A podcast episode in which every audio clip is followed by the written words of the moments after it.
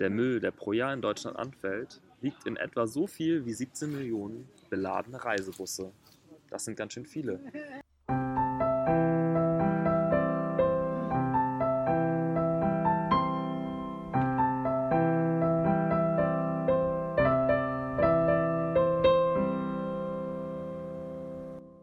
Willkommen bei Wurzelgemüse, eurem Podcast für Ernährung und Nachhaltigkeit in Bonn. Ich bin Rune. Und ich bin Franzi. Und wir sind wieder mal mit einem fetten Ouch in den Podcast reingestartet. So viel Müll ist auf jeden Fall nichts, mit was wir eine nachhaltige Zukunft bestreiten können. Gerade in der Hinsicht Ernährung, wo ja besonders viel Plastik im Spiel ist, tut sich auch besonders viel. Wenn man das Glück hat, in einer etwas größeren Stadt, gut, darüber kann man sich jetzt streiten, wie Bonn zu wohnen, dann ist auch der nächste Unverpacktladen nicht weit. Unverpacktläden tauchen in immer mehr Städten auf. Wir haben uns heute mit Durci getroffen. Er betreibt das Menschenlädchen am Wilhelmsplatz und erzählt uns da mehr über Unverpacktläden, über seinen Job und über seine Motivation. Viel Spaß beim Zuhören.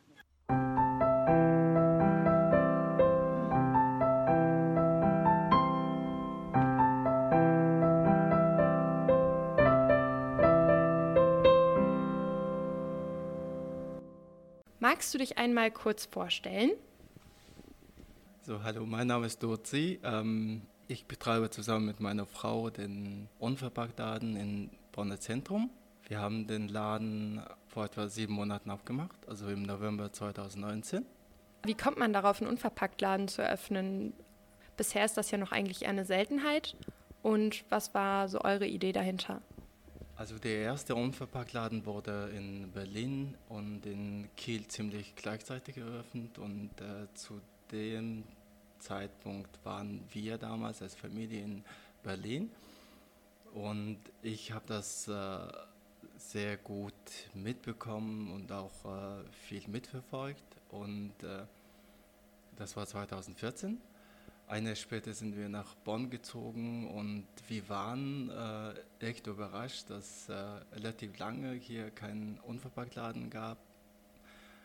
Und äh, haben dann sozusagen selber in die Hand genommen, weil wir das sehr wichtig fanden und im Zentrum von Bonn äh, gab es, bis wir den Laden eröffnet haben, keine andere Möglichkeit, richtig äh, unverpackt einzukaufen. Für Neulinge, was bedeutet genau unverpackt?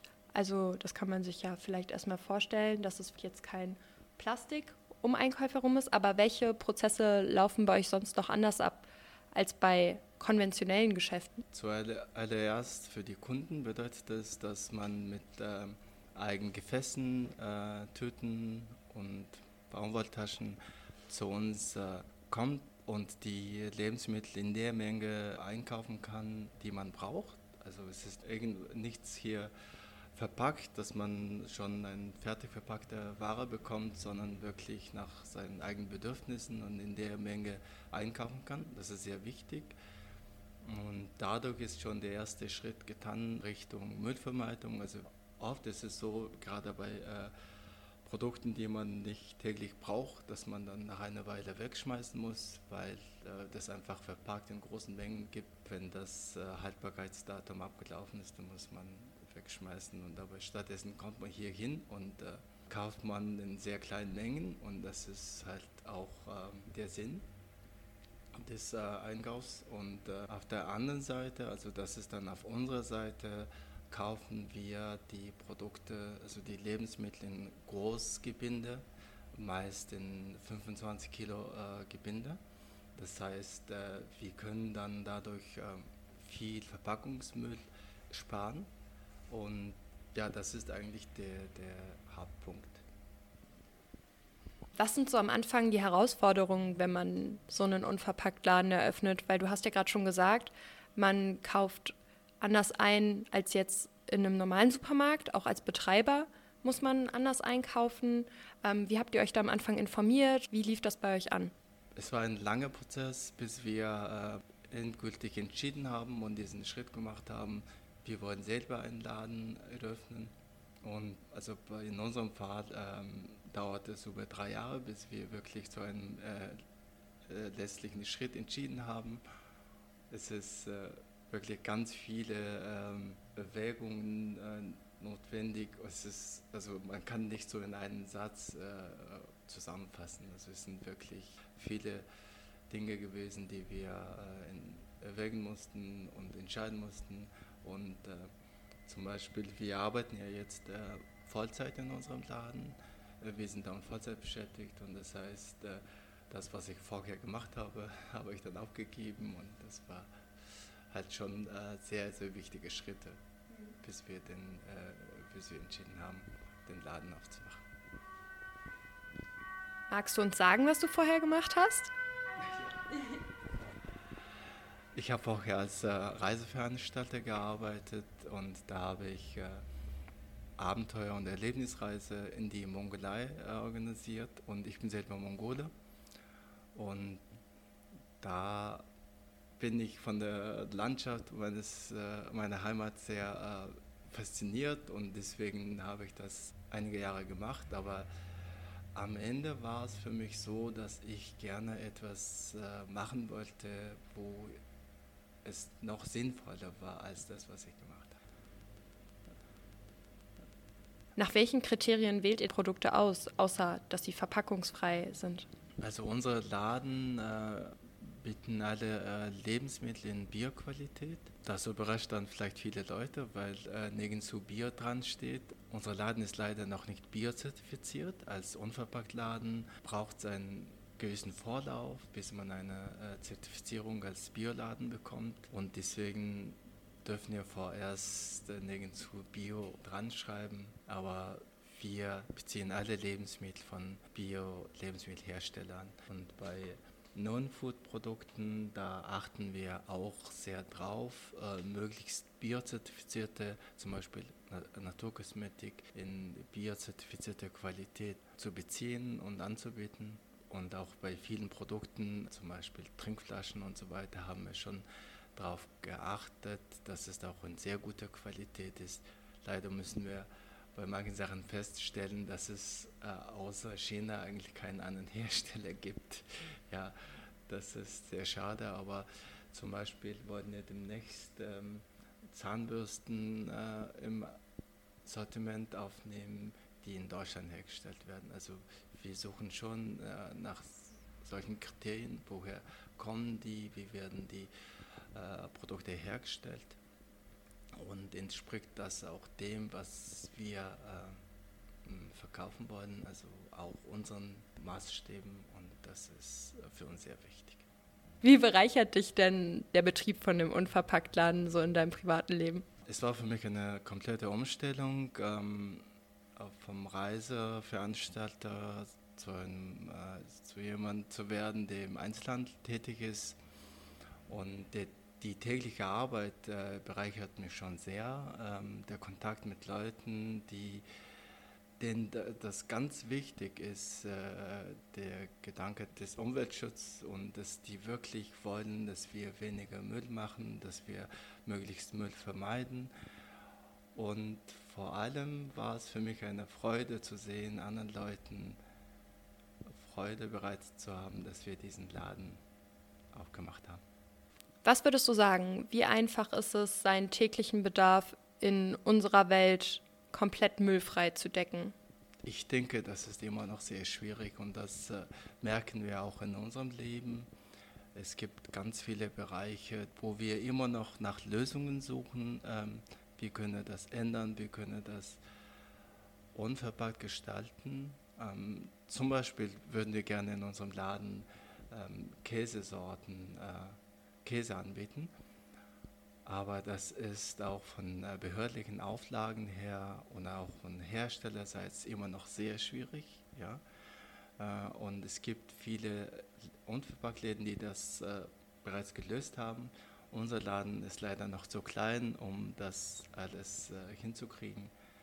Aber es ist schon eine, eine Menge Arbeit für uns. Du hast ja gerade schon das Beispiel Käse genannt, dass sich das schwierig gestaltet. Gibt es Dinge, die man gar nicht unverpackt bekommt aktuell, wo du äh, sagst, nee, da ist die Welt einfach gerade noch nicht so weit? Es fällt mir jetzt nichts ein, was nicht möglich wäre, aber ähm, in unserer jetzigen Situation ähm, gibt es schon einige Produkte, die wir äh, nicht äh, unverpackt bekommen. Ähm, also wir suchen ähm, zum Beispiel seit Monaten nach einem Lieferanten, der uns äh, Tofu liefern kann. Und es gibt ja in konventionellen Supermarkt Tofu in äh, Plastik verpackt, aber wenn man unverpackt haben will, das muss dann frisch geliefert werden und in unserer Nähe gibt es zum Beispiel so einen Lieferanten nicht. Das finden wir äh, sehr schade. Und äh, man könnte als Unverpacktladen äh, zum Beispiel selber verschiedene Nussmilch herstellen. Und das würden wir gerne machen, wenn wir hier ein bisschen mehr Platz äh, hätten. Ja. In Deutschland sind die Unverpacktläden ja in einem Verband organisiert. Kannst du uns mehr davon erzählen? Also ich glaube, vor drei Jahren wurde der Unverpacktverband gegründet und können Unverpacktläden äh, Mitglied werden und auch andere, äh, die unsere Ziele unterstützen wollen, Fördermitglied werden. Unser Ziel ist es, die ganze Produktions- und Lebensmittelkette möglichst mit wenig äh, Verpackungsmüll zu gestalten. Und äh, da können nicht nur Unverpacktläden was machen, sondern das ist eine äh, komplette Kette und da müssen, wir auch Großhändler dazu holen. Wir müssen auch Liefer äh, Hersteller haben, die auch in unserem Sinne ähm, Produkte herstellen können. Da macht äh, der Verband sehr viel Arbeit und wir haben sieben Ziele ähm, festgesetzt und anhand dieser Ziele ähm, gestalten wir unsere Tätigkeit als unverpackt Ladener. Einer ist zum Beispiel, dass man stets äh, Einwegverpackungen äh, vermeidet und dass wir in unseren Läden äh, kein Produkt haben mit Einwegverpackung oder mit Einwegzweck. Ja, und das Zweite ist, dass man immer wie, möglichst wiederverwendbare ähm, Verpackungen äh, benutzt oder wo es möglich ist, das immer äh, dann in die Produktion und im Handel einsetzt. Viele Supermarktketten reduzieren oder versuchen jetzt auch auf Plastik zu verzichten. Wie beurteilst du die Bemühungen von größeren Konzernen, Plastik zu vermeiden? Also das sehe ich sehr positiv und äh, es ist nicht unser Ziel, äh, in dem Punkt mit denen zu konkurrieren, sondern äh, wir ziehen alle an einen Strang und äh, wenn die das äh, mitmachen, finde ich es einfach gut. Mal angenommen, jemand, der jetzt zuhört, hat keinen Unverpacktladen in der Nähe. Was kann diese Person tun, um Veränderungen bei sich vor Ort zu erwirken oder möglichst müllfrei einzukaufen? Hast du da irgendwelche Tipps? Also ich denke, am besten man fängt bei sich selbst an und dann überlegt, wie man weniger Müll produzieren kann. Zum Beispiel kann man das schon bei äh, verschiedenen Verpackungsmüll, der, der entsteht durch Geschirrspültabs oder verschiedenen äh, Reinigungsmitteln. Und da kann man vieles auch selber herstellen und das ist auch sehr einfach. Es gibt zum Beispiel ein Buch, äh, fünf Hausmittel, die das, die ganze Drogerie ersetz, ersetzen und zum Beispiel solche Bücher kaufen und dann schon den ersten Schritt machen und dann fällt es einem ganz viel ein, was man noch machen kann. Also wenn man schon mal den ersten Schritt macht, dann weiß jeder, okay, ich kann als nächstes das machen und als nächstes das und so weiter und das kann einfach jeder für sich entscheiden und gucken, wo, äh, wo man anfangen kann. Wenn ich jetzt mehr über Unverpacktläden erfahren will, was ist die beste Adresse? Wo muss ich suchen? Natürlich kann man sich äh, auf der Webseite unseres Verbands informieren.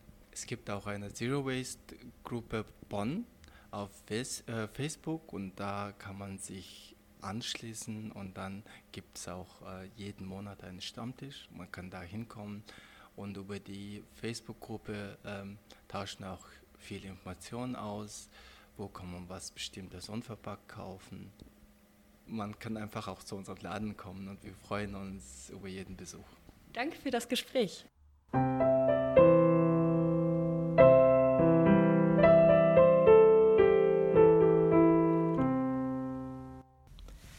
Ja, das war's von Durci aus dem Bönsche Lädche.